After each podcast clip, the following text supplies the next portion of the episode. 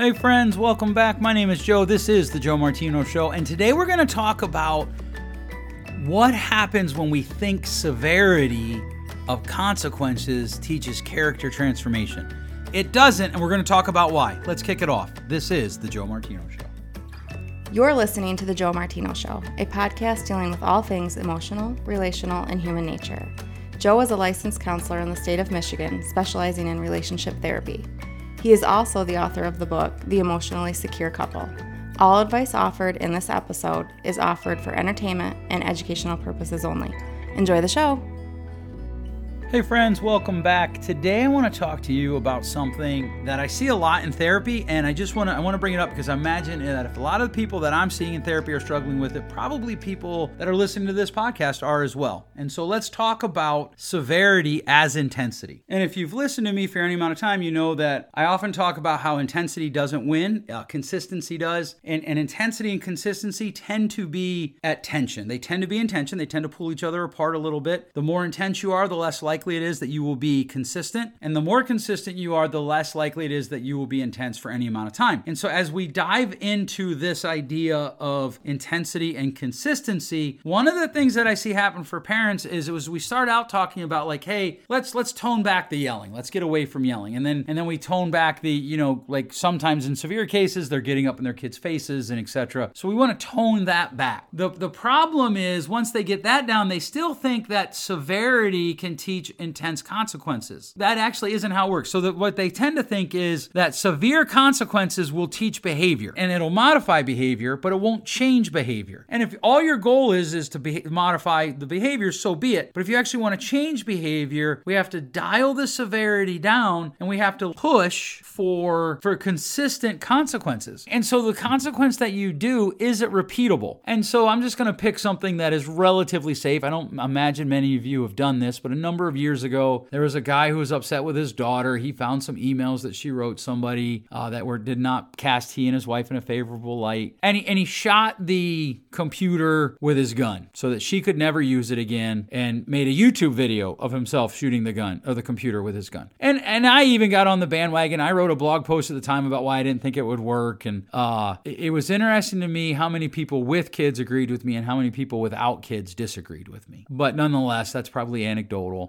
you know, and, and, later, I don't remember the guy, so if you Google it, I want to make sure that I give a, a fair account. Uh, he did apologize to her. You know, he said he shouldn't have made the video, that that wasn't his intent for it to go viral and all of that. Here's my biggest problem with it. What happens if he catches her doing it again? Like, what goes next? The car? Are you going to set her car on fire? And, and then after you destroy the car, what's left, right? Uh, I was talking to parents one time who their six year old kicked them, so they made him throw out his toy. And, and they were pretty happy because, well, we didn't do it with intensity. You, you, actually, you did. You just did it with severity, right? Which is a different form of intensity. And, and we're all learning. Well, I grounded my daughter for a month one time. Like now, knowing what I know now is like, man, that was not effective. In fact, we still joke about it a little bit, but that was not effective. That was not a good way to go about teaching her something. And part of the problem is we take something that is truth, right? The punishment should match the crime. We talk about that a lot. The punishment should match the crime. And so a person who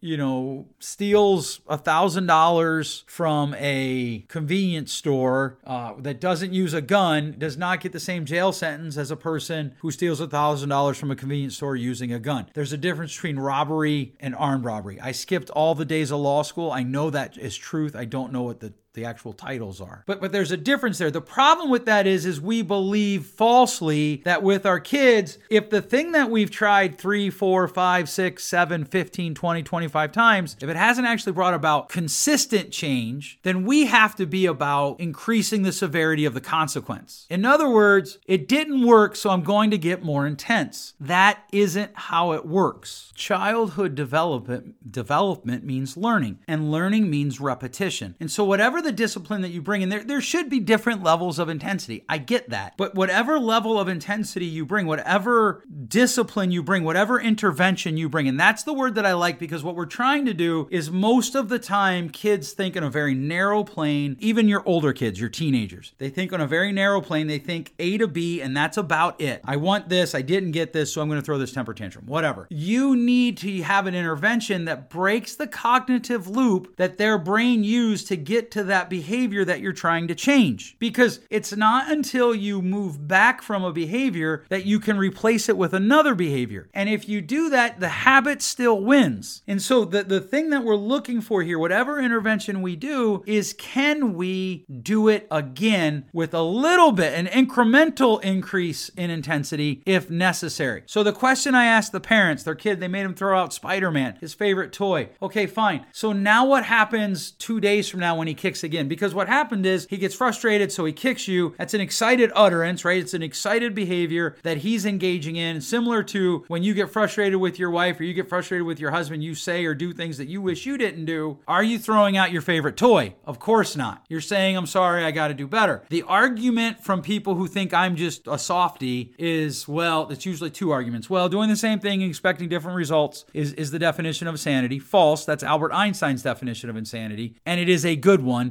but it is not the clinical definition of insanity. So that's not necessarily true. And another problem with that argument is it's a truism, not necessarily a law. Uh, and by law, I don't mean a man-made law. I mean a, a law of nature. And then the other thing is, well, kids can't reason. We have to, we have to be the reason for them. I agree. This is why we have to engage in something that we can do again and again and again and again and again and again and again. And there will be frustration for us. There will be negative emotions for us because that's part of learning and we want it to get done. We want it to be over, right? And so you continue to re engage and re engage. A student that can't read, we don't help them read by going intense. Well, if you can't read by next Friday, insert bad consequence. We, we used to do that, right? Oh, you can't read. Well, you can't go out on recess till you can read. And we found out that what we did was we created a whole generation of people that hate reading because they associated it with a severe consequence over something that wasn't actually helpful. So our interventions should have two cores to them that are always there. One, the core should be, hey, what you did was wrong and this is why. And B, this is how you could have done what we think you were trying to do. This is what you could have done instead. In other words, okay, what you did was wrong and here's what it looks like right. That should become a core of how you intervene with your children. That should become a core of how I intervene with my children because what that does is it teaches them the ways that they should live. It trains them in the way that, that they should live so that when they're older, this training is a habit. And the problem is okay, so you threw Spider Man out today. Let's say that he makes it three days and he kicks you. Then what are you throwing out? Do you throw his sister out next? Maybe you make mom cut her hair and you tell him, see, mom has to cut her hair because you were bad. I'm not suggesting that at all. And I know that the parents who did this would not suggest that. But it is the next logical step. Joe, that's illogical. Exactly. I agree. And so as you lean into this, the thing that we're trying to do here is we're trying to come up with what are interventions that I can do that match what happened and that I can do again. So, okay, you kicked me and you're not supposed to kick me. So now your sister gets to play with Spider Man. Well, she doesn't want to. Okay, well, then you can help mom clean up whatever. You can help dad clean up whatever. One of the things that we do when we have repeatable consequences, when we have less severe, more repeatable consequences, one of the things that we have is we have this awesome opportunity to teach kids what it means to do buybacks. We have this awesome opportunity to teach them, okay, so let's just say my nine year old, I don't know, let's say that he he did something that we've been working on for a while. And so we're beyond talking. We're, we're, we're kind of to the place where, okay, we need to up the intensity a little bit. And so I say to him, okay, you cannot play the F1 game. That's a game that he and I love to play uh, together. We race together. Yesterday he beat me, but he uh, made an illegal uh, pass. And so they, the, the game gave him a penalty. And even though he finished the, the finish line in front of me, he had a, a three second penalty and I, I finished a second behind him. And so he lost the race and he was, he was very, very upset. Uh, it was a great time to learn that life doesn't always work out the way we want it to over a video game. Now, if I take the video game away for a month, I've now taken away opportunities to use that lesson. If I take it away for three or four days, that's probably more in line with a nine year old, right? Maybe two days, really. Okay, you but here's the thing let's say I take it probably for two days. That, that would probably be more close. The, the next two days, so tomorrow and tomorrow's tomorrow, you cannot play the F1 game unless you help your sister clean out the litter box, you help take trash uh, to the to the trash can, and you know pick a third thing that he can totally do. And now what we're doing is we're forcing him to engage in behaviors. We're not forcing him, we're giving him the opportunity to force himself to engage in behaviors where while he's engaging in those behaviors, he is engaging his brain to think about why he's engaging in those behaviors. And that's causing him to think about the thing that he did that he could do differently that we want him to do differently. And this is the beauty of it. So, you know, okay, instead of throwing Spider Man out, does your sister want to play with? I think he has a brother too. Does your brother want to play with him? Or, you know, hey, you can't play. He's sick, so you, you can't play with Spider Man at all tomorrow, unless when you get home and pick two things that are six year old appropriate. Now, look, th- one of the things that you have to consider when you ask your kids to help you with things, especially your younger kids, they're not going to do them like you do as an adult. So if it's like, okay, like you lose Spider Man tomorrow, uh, but you can have Spider Man back if you help mom set the table. It's probably not going to look like you're ready to walk them out to the chop house and start setting tables for the chop house. It probably just isn't going to go that way, and that's okay. It's it's what uh,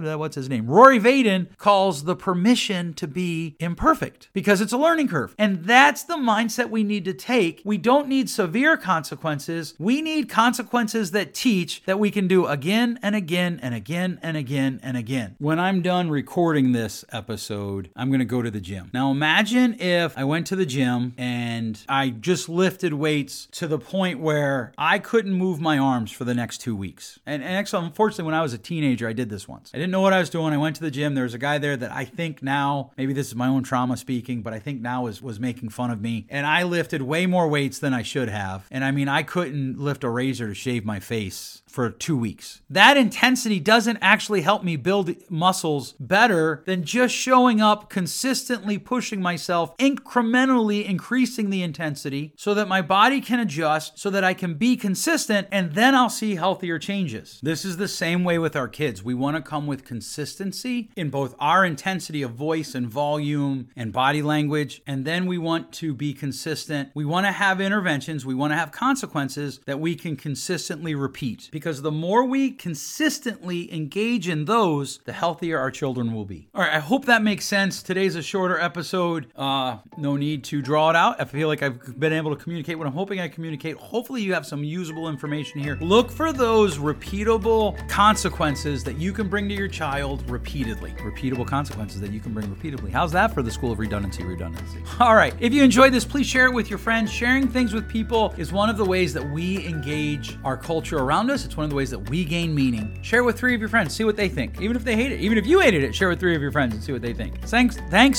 so much for listening. We'll catch you next week. Thanks for listening. If you enjoyed today's show, please share with a friend. And hey, give us that rating in your podcast store. Until next time, change possible.